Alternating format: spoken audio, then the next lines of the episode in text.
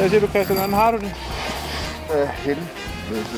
Det er jo legetøj, vi har med hernede. Det er jo øh, det, er det fedeste voksenlegetøj, der findes.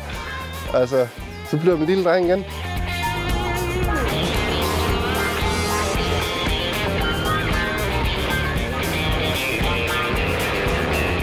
Det, det her med at flytte grænser, det rykker sig hvert år, man er afsted. Så det bliver, det bliver ikke farligere og farligere. Tværtimod så bliver det mindre farligt, fordi man, man har flere tricks i ærmet. Vi har kendt hinanden så mange år i forvejen.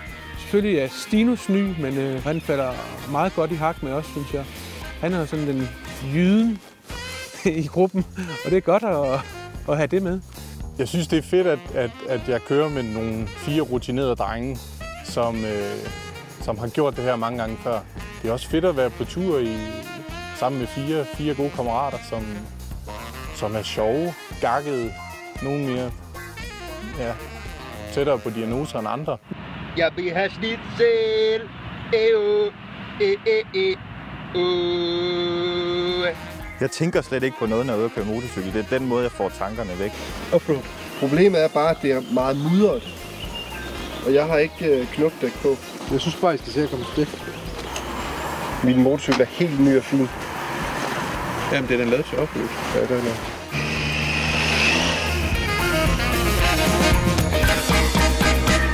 Er du frisk nok til at komme med ud og køre i dag?